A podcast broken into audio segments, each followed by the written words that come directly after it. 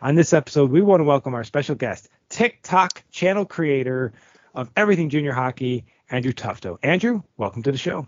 Thanks for having me on, guys. Well, thanks for jumping on, man. Like, we've been watching your TikToks, and we're super excited to get a chance to talk with you. Yeah, I'm excited to be on. I'm ecstatic that you guys let me come on. I know that you got busy schedules and you got a lot of people that want to come on, so I appreciate it. Yeah, we're starting to get a lot of attendee love, right, Chris? Yeah. Yes. And just at a time, Andrew, we're slightly biased. Just giving the heads up. Just a little bit. Just a little bit. Yeah. But to give our listeners a little bit more to know about you here, tell us about who you are, your hockey life, and what led you to make basically TikToks that cover not only the Midwest West division of the USPHL, but just kind of like junior hockey in general. Yeah. I mean, so I grew up in Minnesota. We were a big hockey family. Played the youth hockey down in Chaska, Minnesota. I went to high school in Victoria at a private high school, Holy Family. Came out of there. I went to play in the Western States Hockey League for 1 year for the Colorado Outlaws. Then I went on to play back home, cool enough, in the Minnesota Junior Hockey League for 2 years. Then I found myself back out in Colorado, going to college and playing hockey. And then ultimately I had too many concussions, so I ended up stopped playing, jumped right into coaching right as I was done playing.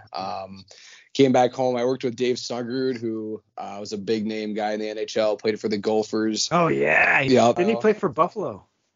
He played for a lot of different teams, yeah. But I mean, my biggest memories of him were playing for the Gophers. When we were kids, we'd always go to the Gopher games and watch all those guys. And I was fortunate. I only coached youth hockey for 2 years with him, and I got my first junior hockey job back in the Minnesota Junior Hockey League up in Forest Lake, Minnesota, which is about hour and a half from the Twin Cities. Started out there and then moved to a couple different teams. We went out to Arizona in the Western States Hockey League, came back to Minnesota, started coaching high school hockey in 2018. And then COVID hit and, they shut down all the rinks. We couldn't coach. We couldn't do anything. And I stumbled upon TikTok. I found a couple scouting jobs through some teams in the USPHL. And then I kind of sat there and, I said to myself, there's so many parents out there that just aren't educated enough on how junior hockey has changed so much. And so I started doing research and I just didn't see a lot of accounts out there that were giving players and parents the raw truth. And so I had someone from the league reach out to me and they're like, you'd be great at doing this. Like, why don't you, obviously like behind the scenes, they were like, you should do this. Like, I know you're just, you like to tell the raw truth. You should do it. It's like, it's a stupid idea. I don't know. So I made one or two videos and they got 13,000 views. And I was like, maybe I can do this. And so I just kept on going at it, posting 2 or 3 videos a day. And as the following started growing from 1,000 up to now, I think I'm at 3,200. It's almost just, it's an everyday thing for me. It's like I jump on there, I'm making videos, I'm replying to comments, I'm doing the research.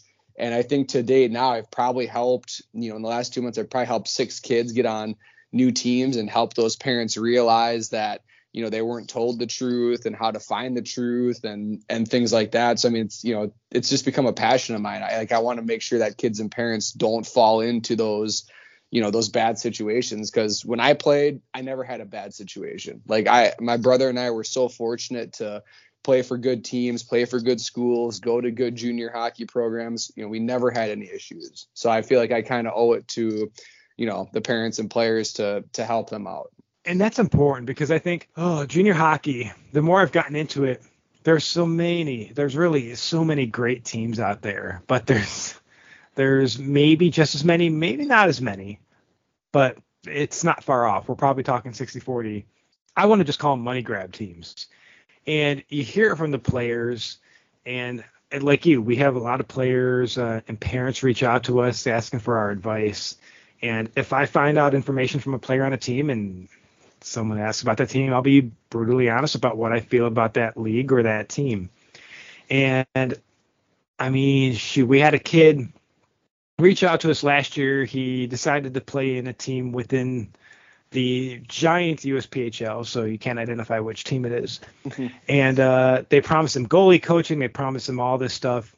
And watching his games throughout the year, I just saw his game slowly but surely slip. Reached out to him, asked him how things were going, you know, and then just kind of got into the question of like, hey, so how's the goalie coach situation working out? Expecting what I got, which was unfortunate, which is I don't have one, even though it was promised to me to leave Canada and go down to the U.S. to play hockey. I don't have a goalie coach here.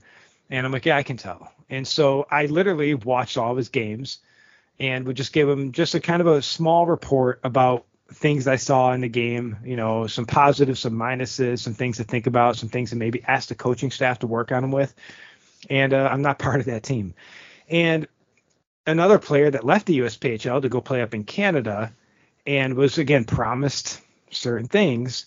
And once he got up there, said, yeah, my host family was out in the middle of nowhere. I had a lot of problems with this, that, and everything. And the team just kind of operated like a beer league. Players just didn't show up for practice. They didn't show up for games because they didn't want to be there. Their families were going on vacation. And the promises that I got to be at the higher level league, to get that exposure and to get with that coaching staff never happened. So, you know, an American player that goes up to Canada experiences the same thing. So it's a tough situation out there for a lot of these players and parents to understand the junior hockey world and what to look for. Right, exactly. And I mean, I think that's the biggest thing is that, you know, you can, the resources are endless, right? Like you can reach out to so many people, you know, not just me, and you can find out the truth. And I think that's my biggest message to mm-hmm. parents and players is that don't be afraid to reach out. You know, I had a kid from Finland 2 days ago send me a message and say, hey, you know what? I'm working with an advisor over in Finland, but hey, I want your advice on this league. And you know, I gave it to him straight. And he was kind of like, oh, well, that's not, you know, that's not what I thought or what I was told or, you know, blah, blah, blah. But at the end of the day, it's like, you know, these are these kids' lives. Like this is the game that we grew up loving so much. And, you know, for someone like myself where it ended too soon and I have to see other people still, you know, play, like, you know, my brother is, you know, now in his second year of pro hockey with the Coyotes organization. And, you know, it's like, you never know when it's going to end. And you have to be smart with the decisions you make. And like all the videos that I make on all of the leagues as a whole, like whether it's the GMHL or the NA3 or the USPHL or even the EHL, it's like there are always teams in those leagues that are money grabs. And if you're not going to take the time to do your research and to reach out to someone, then it's your own fault then, right? I mean, it's on you if you don't reach out. Yeah, 100%. It's a big financial investment. And to be able to find someone who is maybe a little bit more informed, and I don't want to steer these kids wrong when they reach out, when the parents reach out, they say, what do you think of this? I'm going to tell them what I know, period. Positive or negative, I'm going to tell them what I know. And there's some teams that do things right, absolutely do things right. And then I personally just dig a little deeper on teams. I'm like, I'm getting some good vibes from this team. I'm seeing what they're doing. I'm like, oh, this is sick. I like how they set this up. I like how they do this. And then other teams where, honestly, sometimes all you have to do is watch how the team's performing on the ice. And sometimes that tells you a lot about how things might be happening within the organization.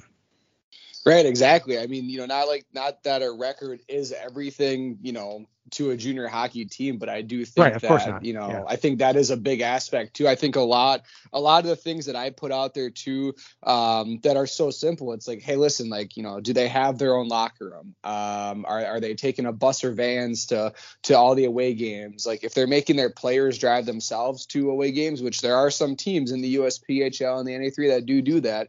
It's like, that's a red flag, mm-hmm. right? Or, you know, if they're asking for, you know, the full payment up front instead of helping you break it up monthly, red flag too. Like there's so many, just like you have to just break it down on all these red flags. And I've had two parents already say, yeah, listen, like we paid up front and we didn't know any better. And I felt bad telling them, but I was like, that was your first mistake. Like your first mistake was paying up front, because if you dissect a junior hockey contract, if you pay up front fully, and you want to trade or release, you are not entitled to get any of that money back, right? Like it, versus if you were to pay monthly and you want to release, then you're good. So it's just like, it's little things like that. And when it costs so much money, like it does, like I know the NA3, like the cost is anywhere between like, you know, 4,000 to 8 or 9, but the USPHL, like the average cost for a team in Minnesota is like probably, you know, 7,500 or 8,000 just tuition before building. And it's like, if you're going to lose that halfway through the season and because your kid wants a release because you paid full up front, like that's just stuff that parents need to know. Yeah, 100%. A couple of pointers that are coming from me. Like my first thing that I'm going to throw out there was it's come up a few times now is about goalie training, right? It's one of my biggest pet peeves that I have out there is, you know, goalie training. There's reasons why Europe is spitting out great goaltenders, right? They're investing in the goaltending training. And so when they're not getting it over here, you're like, okay, guys, like what's going on? One of the most highly specialized positions on the ice, and they don't have somebody dedicated to them, right? I think I've said this a couple of times. I went to USA hockey training. I don't know if it's level 4, level 5, but they brought in an NHL goalie coach who, or a former goaltender, to give a talk, and his advice to the teams were just get some pucks on the goalies. And I took everything in my power not to scream out at that guy, like, how much of an effing moron are you? Just throw pucks at the goalie. Yeah, that's all we need, just pucks thrown at us. That really helps us train, right? Like, dear Lord. You know, so that's one major thing, because I can't blame a goaltender. Like, yeah, I want some dedicated training to focus on my game. I want somebody dissecting how I'm moving, right? How I'm tracking everything to help me get better. And just throwing pucks at a goalie is not going to do that, right? Because if that's the case, then why the NHL goalies need a goalie coach, right? Right. But going back to, you know, even talking about junior hockey, it happens in the NHL too, right? So I grew up in Sault Ste. Marie, so you have enough people that end up playing, you know, getting drafted and going through. And if you're not a top tier guy, you know, and you get an injury, you're, you know, dropped off, you know, the team bus leaves without you and you're finding your own way back home. If you're injured, if you're not, and this was years ago, it could have changed by now, but, you know, I heard multiple stories of that. Well, you know, I was at the hospital and the plane took off and, my agent had to come by and pick me on up and get me on over to the next game. I'm like, yeah, there's some brutalness in, you know, even at that level, right? So we need people like you out there that are going to help, you know, push people through and expose, you know, some really piss poor practices going on. Yeah, I agree. I think the biggest thing you look at is you see those top organizations, you know, in the USPHL. And the one that I always go back to is the Minnesota Blue Ox, right? Who, you know, the part owners are Bruce and Crystal Boudreaux. And you look at what Jay Witta has, you know, they have a skating coach, they have a goalie coach, they have, you know, a special coach on the ice for, you know, like small area games. They have their off-ice academy. It's like that to me is just the perfect example of giving the players everything they need. And sure, are they on a down year this year? Sure they are. But they give the player everything they need, whether it's the goalie or the forwards or the D. Like they have so many things that they give. And I just don't know why other programs can't model themselves after something like that, where it's like you give the player everything they need to get better. The Blue Ox just seem to do it right. Like it's a fun organization to watch. I know as much as I might love some of their jerseys, some of my counterparts do not. But the way they do things and my interactions with the organization, which hasn't been a ton, but have been a few, they're very positive. We follow each other, which is always a big thing. They just seem to do things right. And it just seems to be the way Boudreaux runs not only that program, but I believe he also owns the Hershey Cubs. Yep. And so they just seem to be two programs that are operating the proper way of doing junior hockey. Right. Yeah. And I mean, I've known Jay since, you know, God, like I think 2014. And, you know, I mean, this is the most contact I've had with him this year since I started the page. And he's always sending me messages like, hey, you know, thanks for, you know, the great content and this and that and blah, blah. And I always reply back. I'm like, you know, Jay, like you guys are doing it right. Like it deserves to be known that you guys are doing it the right way and bringing in all these extra things that honestly, there's no other team in the Midwest West or Midwest East that even has anything close to what the Blue Ox have as far as a staff as a whole with everything they offer. That's incredible. And that's the stuff, you know, people want to know. And parents, I'm sure there's a bunch of parents right now contacting the Minnesota Blue Ox. But if a program out there be like the Blue Ox, truthfully, I won't say it's not that hard, but it's not that hard. Follow through with your promises. Truthfully, right. Like if you're going to be taking the money from these parents and taking away these years from time with their children, because that's, I mean, money's one thing, right? They're pumping in all this money to these programs, but you're taking away years potentially from these parents being able to be with their children growing up. Like they are sending their children off of these programs because they believe that's the best way to develop them and that's the best thing for their future. And when they get there and it's not, and they still lose all that money, I'm sure what most of these parents are mostly upset about, as much as, you know, money's hard to get. You can't get time back. They can get that money back in time, but they can't get that time back with their children, yet they sent their children off to these programs to get that development that they were promised, and they're not getting it. That's rough. That's something they can't get back. Right, exactly. And I think back to not only my career, but also like, you know, my brothers too. Like, you know, I went out to Colorado, you know, right after my senior year, you know, he went up to Vernon right after his senior year. And then, you know, he played in Fargo after that, and then Tri-City and Sioux City.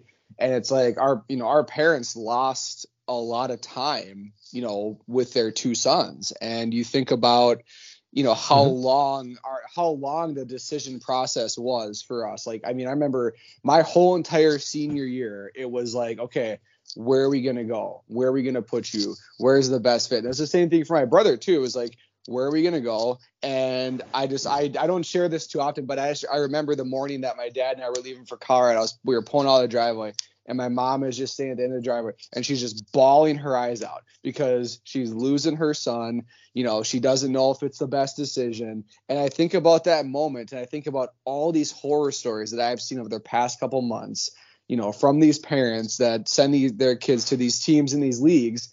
And it just breaks my heart. It's like, I think about my little guy that plays hockey right now as a mite, and I'm like, I could never, ever stomach that feeling of sending my kid somewhere and having a beast, like, you know, having my kid sleep on an apartment floor in the owner's apartment. Yeah. Like, why isn't he in a billet house? Like, it's just things like that I think that parents these days just jump so quick. They hear junior A hockey, they're like, oh my god. But guess what? Like, true junior A really doesn't exist anymore at the tier 3 level, I don't think. I think that junior A is so oversold these days, and it just, like, to me, it's just almost a little sickening with what some of the leagues and programs do.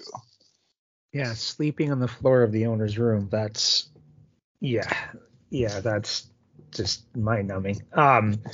Yeah, but even as a parent, you know, just the same thing, you know, over to you, Andrew, was like, you know, I couldn't imagine sending my daughter on off. Right. So, right, if you have these ones that just don't care, like you said, there's some up there that are out there for the money. They don't care what these guys are doing on the side as long as they don't look bad, right? And that's where some of this is getting lost. You know, there's a lot more to it than the hockey side of things, right? And just that example you gave of somebody sleeping on the floor, are you kidding me? Yeah, like that's unbelievable. And I mean, it came in a DM on, you know, my TikTok page from a parent off of a video that I made, you know, about one of the leagues, and, you know, and then another one came. And so, like, I mean, I got like 3 or 4 from the same league on these parents just saying, like, how horrendous the situation is. And I get it, like, you know, you're young, and again, I always go back to, like, you know, I had just turned 18. I had never been away from home, let alone 2,000 miles. And you're living with this random family, and you're homesick, and you're there to do a job, and you're there to, you know, perform well. But, like, you know, it mentally and emotionally, you know, I'm sure you guys can compare it to, is like, it's such just a strain, mental and emotionally, when you're in a new place and you're with a new family. And you just have to pretend like, you know, everything's fine. Yeah. I had a brother who went to go play tier 2 junior A in the Muskokas. And his problem was his billet used it. You know, when my parents would send over money and teams would send over the money, she was unemployed during the winter months. So she wasn't feeding my brother. So, like, it was, the nutrition level wasn't there. Now, my brother wasn't super high into nutrition, unfortunately. But the goaltender of the team, this guy was in impeccable shape, ate pristine, you know, because he saw himself that his body was his mechanic to get him, you know, where he wanted to go with his hockey career, right? So I remember my parents just sending up food and doing all this stuff, and eventually like reach out to coach saying, what the hell is going on here? And then he got hooked up with probably the best family he could have ever gotten, you know, as Billets. They were amazing to him, but it does happen that way too, right? So me sitting back wondering, I think my brother would have been around 16 at the time, so maybe 14, going, how the hell do you take somebody in and not feed them? Right. And I think that's how the whole process or landscape of junior hockey has changed too, is like, you know, when I went away, you know, and after the main camp and training camp, you know, they had a billet family meeting, and you really got to sit down with all the billet families and make sure that it was the right fit. And I was fortunate. Like, I got put into a great family. Like, it was an Italian family. They had two other kids close to my age. Like, they fed me galore. They were awesome. Hold on. I grew up in a pretty heavily populated Italian area, buddy. You ate well. You ate more than you wanted to eat sometimes, buddy. Oh, for sure. Like, I mean, we would fly everywhere, right? Like, because, you know, coming out of Denver, like, you know, the teams were in like Oklahoma, Texas, Cali, Utah. We flew everywhere. And so, like, she would pack me food to eat, like, at the airport. And it was always freaking pasta. Like, every time it was pasta. It never changed. It's always pasta. You know, but it's just like, you don't, things like that I don't see these days, because I hear the horror stories of billet families, and I'm like, isn't there the proper structure where you meet the family, you know where your kid's going? Because if there was, then kids wouldn't be sleeping on the owner's apartment's floor with a freaking blanket and a pillow, right? Like, I mean, it's just like that's, you know, it's just how things just are not like they used to be in junior hockey. Well, like I said, I'm glad we got people like you out there advising parents and pushing things, and then, you know, hopefully holding teams accountable too, right? So, yeah, because, again, you know, it's hard to get back those years. You know, really tough to get back those years as a teenager and as a parent, right? Those are such formidable years for you. And the other thing is about, you know, your love of the game, right? So, you know, I got burnt out in hockey at one point, and it was just more or less not playing at a high enough level to keep me happy. But I walked away from the game for a little while. It's just disheartening, and hearing stuff like that, I couldn't imagine sending my kid to a different country and them having a bad experience, right? And I know that you're doing a good job too of highlighting the good experiences and promoting those good teams. So, you know, I don't want everything to be negative coming out of this.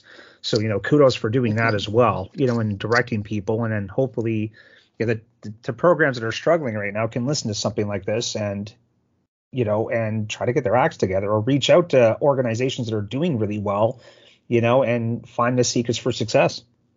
Right. Yeah. I mean, like the programs that I always say, you know, I mean, like in the NA3, you know, the good ones that I always talk about are Granite City and Rochester. You know, like those are the two in Minnesota that are always good. Like Rochester won it all last year. You know, in the USPHL, it's, you know, like the Blue Ox do it well.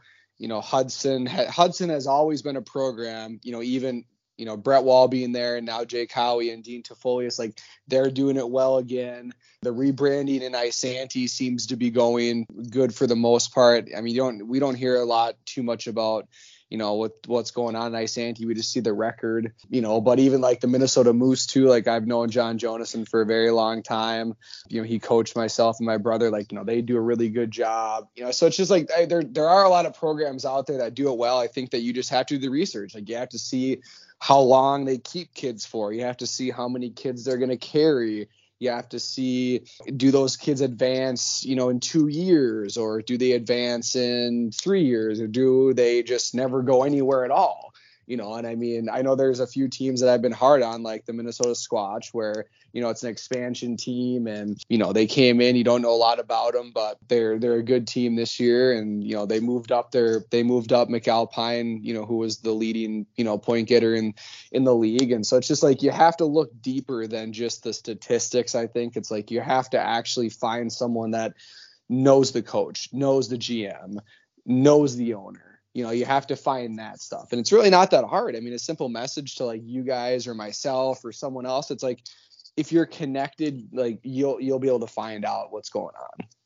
It's so hard to figure out what some of these organizations are doing, but you know, parents and players that are listening can always reach out to, you know, someone like Gus or someone like you, or again, do their research. Who's covering that league? Who's covering that level? And find out who knows something, because if there's a league or a level out there, somebody out there is covering it and knows more than you do. And so ask them, because they have the information. And teams out there that are kind of sweating it listening to this episode, you should be sweating it, because I honestly feel bad programs' times are numbered. You know, I don't think the future of junior hockey is going to lay in programs that exploit parents and the players. Junior hockey should be the development level that the players get more than what's even promised. That's what junior hockey should be. If parents are going to lose time with their kids, and you're going to have moms bawling their eyes out while their son's backing out of the driveway to go live with another family for 7 months, there should be more than enough compensation for that family going to an organization. Goalie coaching, if they're a goalie, proper coaching, proper, they should be fed, Steve. It should need be more. Hey, Chris, we need more Italian. We need more Italian billets, man. Nobody will be hungry. Yeah. The fellow families are critical, and honestly, that's one of the things I think. Again, I will just say that I think programs that are running, let's just say, a money grab on parents and players, and you can hear this stuff too. Honestly, if you listen to Neutral Zone's podcast, everybody, they'll talk about the same stuff. And there's programs that are just money grabs. And if you're those programs, I really honestly 100% believe your time's limited. If you're not giving these kids and these parents what has been promised through that amount of money and that time away from the kids they'll never get back, your program deserves to be buried, and it deserves to be exposed. 100%. That deserves to be development time and some of the best experiences of their lives. Seriously. It's great that we're doing organizations get your shit together. Let's talk some more of the positive stuff that Andrew's, because this is positive. Don't get me wrong, right? But like some of the other things that you're doing on top of it too, right? Like let's get everything out there for you, so we're giving you the proper exposure. Yeah, I guess just the education and things like that, I think, is the biggest piece. I mean, unless you guys see other things as well that I don't maybe see, No, absolutely. Like, it's great that you're giving everybody the proper, path down to, junior hockey, what to expect, what they're looking at as far as teams go, right? So, and as any organization, I would love to know what I'm not doing right, what I can always do better. So you would hope that they would take on that mentality, especially because, if you got a high stakes owner, a former NHL player or anybody, that's your name that's behind that team. So I wouldn't want my name being dragged down too, because I'm not doing my job properly, right? But on the other hand, because you've already highlighted the great teams, right, of pointing out what they're doing so well to take care of their players, right? And again, like it's great to have you on to talk about this stuff, because we never see that side of it, as fans. And Chris and I, he said it, you can sometimes see on the ice, and Andrew, it's true, like you can never tell. It's not necessarily an indication for wins or goals against or anything like that as far as how a team is truly put together, right? But you can see some indication when other stuff is going on, right? You can see the players' attitudes on the ice, how hard they're working, the camaraderie of the team. You can see stuff like that when it's affected, when it's not a good organization versus when it's properly run. Yeah, I agree with that. I mean, the on-ice performance definitely, I think a big thing that I am able to find too is, how they are off the ice. Right. You can tell, like when I go watch games, I go to the ones in Minnesota and things like that, I'll just wait and see, how they come out of the game, if it's a loss or a win, or, how they react from a bad play and things like that. And I think that's just a testament to the team as a whole. When you go out and recruit, it's like, are you just recruiting based on the on-ice skill, or are you recruiting based on ice skill and off ice skill? Because the year that I coached Tier 2, and I went to all the showcases, the CCM in Denver, the Vegas one, Nashville, I didn't just look at the on ice performance. Like I sat down with the players, and the parents. I figured out who they were, off the ice, what their home life was like, how they grew up. I think that matters a lot too, and I think you see that with the really good teams. Like you see that they have guys that, you know, are dedicated on and off the ice. You know, I watched the Hudson Havoc Squatch game the other night. I think it was on Sunday, and you can just see like the guys that Hudson has this year, you know, they're so focused, and you know, there is no extra baloney after the whistle. There is no cheap stuff. There isn't anything like that. But then on the other side, you know, at the end of the game, they lost an OT. You know, it's a tough game. You can hear one of the players, you know, slamming his stick on the boards and dropping, you know, F-bombs. And even throughout the game, like you could hear, you know, their bench, you know, their players are getting frustrated and they're throwing, you know, swear words out there. But what'd you hear from the Hudson side? You heard nothing at all.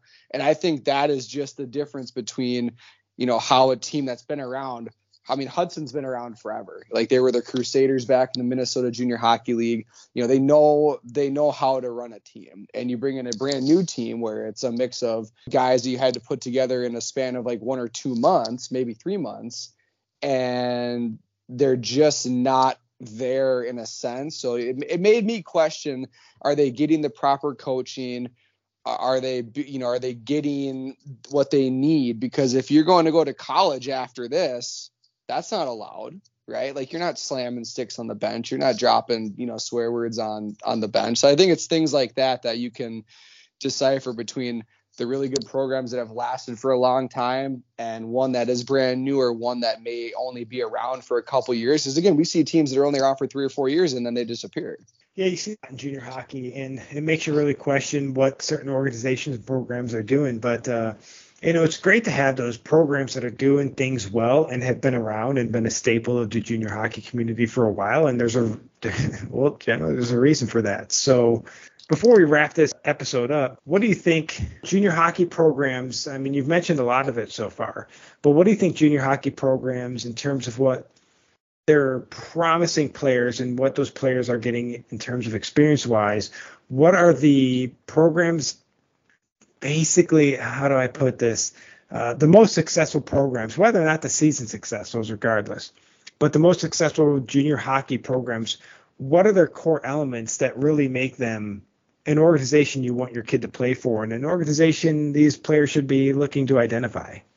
I think it's all has to do with like the past player development, right? And how many players have moved on to continue in hockey, and not even in hockey, but just like in life in general, like, right? Like, you know, if a kid comes to a junior hockey organization, you know, it shouldn't just be about hockey. Like you should be preparing them for the rest of their life, but through hockey, like teaching them how to be an adult, teaching them how to respect coaches as like their boss when they move on to have a corporate job or whatever. And for me, like I hate the word promises, because I've just seen so many empty promises over, you know, the 15 years that I've been coaching. More or less, it's like, listen, if you want a player that bad on your team, then you better make damn sure that you are going to follow through on everything you say, because at the end of the day, that kid has hundreds of teams that he could choose from, right? So it's like, if you're going to tell him to come to your team, you better follow through. And even if you can't have like a skating coach or a strength coach, even if you can't have that stuff because say your program is, you know, in the beginning phases, at least just give him a good coach who can develop him and teach him and respect him. Like I see all these coaches that don't respect the players, and, you know, they cut down the players during the game and things like that. It's like these kids, like they're still being molded at the junior level. I know everyone says like, oh, once you get to high school or junior college, like, you know, you should already be that good. But I think that's bullshit. I think that at any level, I mean, I even see it with my brother, you know, at the professional level, it's like, you can still get better every single year, right? And so I just think that, like, give the kid that benefit. So, Andrew, it's a good point, you know, because, you know, I pointed out even how NHL coaches are now evolving, right? Mm-hmm. You know, you've got your hard-nosed coaches that you need to bring in to a team like Philly to get them to perform, right? Right. But that doesn't work with everybody else. Right. I'm a huge Montreal Canadiens fan. You know, I'm a Coyotes fan because I'm out in this area too. the coach they brought on in the interim, well, not even the interim right now, he's handling that team really well, gauging expectations well, handling young players well. Martens right. Anaoui is just doing the phenomenal job, because what we saw was young players coming up in the NHL, they make a mistake, they're benched. Right. Well, how the hell are they going to learn, you know, if you're not allowing them to make mistakes? That's part of the game. Make your right. mistakes, learn from your mistake. You're not going to learn if your butt's parked on the bench, and that's right. when you're squeezing the stick more. Like, I can point out Cole Caulfield. Mm-hmm. Like, if you can't get Cole Caulfield to score, there's something wrong with you as a coach. Sorry, right. but it's not just on the player. There's something else that's going on. And he has been one of the hottest goal scorers in the league since Martin St. Louis took over. He was rivaling right. Matthews and everybody else. So, yeah, a proper coach and reaching out to people and connecting makes all the difference. I can just say it from my hockey, you know, me playing, right? I had coaches that, you know, I would have put my neck out in front of a puck, you know, if that was the last thing to stop it, right? Right. Because that coach meant so much to me. And the other coach, I was like, I don't really care, right? Right, right. This guy's just a clown, and I'm not going to pay attention to him because of how he treats everybody, right? So right. organizationally all the way through, like, coaching makes a huge difference. And, you know, you're not just coaching talent, you're coaching a human being. You've got to know how to connect with people on different levels. Not everybody's the same, right? So right. Yeah. Yeah, I mean, that's a great point. And I think, too, like, you know, the best programs that you see right now, regardless of any junior league, you could go from tier one all the way down to tier two to tier three. The best teams and the best programs have been around for a long time. Look at the coaches that they either have or that they've had in the past. And the direct reflection of that is, okay, like, say you've had a really good coach one year, but then the next year you don't. Well, that's on you as the owner you're not withholding up that standard that you set forth. And I think that, you know, it's not that hard because I've been a head coach at the junior level and an assistant coach. Like, it's not that hard to get a good coach in and let him coach the team how he wants and run the team how he wants and keep him around for a while. But when you get yourself into trouble is when, I won't say the team, but, you know, there was a team that, you know, got shut down by the USPHL, you know, early in the season. And one of the excuses was, we had two or three coaching changes, you know, throughout the summer and then in the beginning of the season. Well, guess what? Then that's on you as the owner. Right? That's not on anyone else. That's your fault, because if you can't keep a coach around that's a really good coach, then that's on you. And players should recognize when you're doing your research, okay, where has this coach been prior? How long has he been there prior? How long has he been with the team now? Because that was one of the questions that was hit at me when I took my first head coaching job, you know, was, okay, where were you previously? How long were you there? Where were you there before? And I mean, like, I was getting grilled all the time on this, and you know, it's just like, that is stuff that I think parents and players need to look at more. Look at the coach's playing history. Look at his coaching history. That'll tell you everything that you need to know to start to make a decision. I think that's an excellent point. And so I think players and the families and honestly those in the hockey world that are coaching and everything, this is it's been an informative episode. And if everyone listening wants to know more about what's been said, listen to our previous episode, because that's the one we're dropped first, and that's our bonus episode. So if you're hearing this, you've already missed that episode. But I think this is a great place to wrap up, boys. What do you think? Yeah, I appreciate you guys. Thanks for having me on. I really enjoyed being able to come on, so I appreciate you guys having me on. Yeah, and thanks, Andrew, again, for doing what you do, because everybody needs a good advocate out there. So, you know, thanks for looking out for the young players in the future of hockey, man, because that's the bottom line on this. Is if you've got good fundamental programs going on, it's just going to foster a better game going forward. Yeah, I know. And I mean, like, same to you guys too. I mean, what you guys do and what you guys are building to do, I mean, sounds great. Like, I mean, we need more, you know, people out there, like, you know, the three of us that are just willing to help kids out and give them the truth. Yeah, that's what we're here for. So we appreciate you jumping on, Andrew. Again, everyone, give a look at his TikTok channel, Everything Junior Hockey. Definitely give him some likes. Definitely give him some follows. He's got super interesting content. He drops a couple videos a day, and they're very informative, and they talk about a lot of leagues here around North America. But that said, we want to thank all of you listeners for tuning in. Be sure to reach out if you're in the junior or collegiate hockey worlds and wish to get on a future podcast. Also, follow us on Twitter at PHHOfficial or on Instagram at PHH Podcast. And, yes, we have a TikTok now, and that's just Pigeonhole Hockey. Give those a look. Give those a follow. Let us know what you think. This is the Pigeonhole Hockey Podcast with Chris and Steve. Have a great one, hockey fans. And remember, listeners, always clear your crease.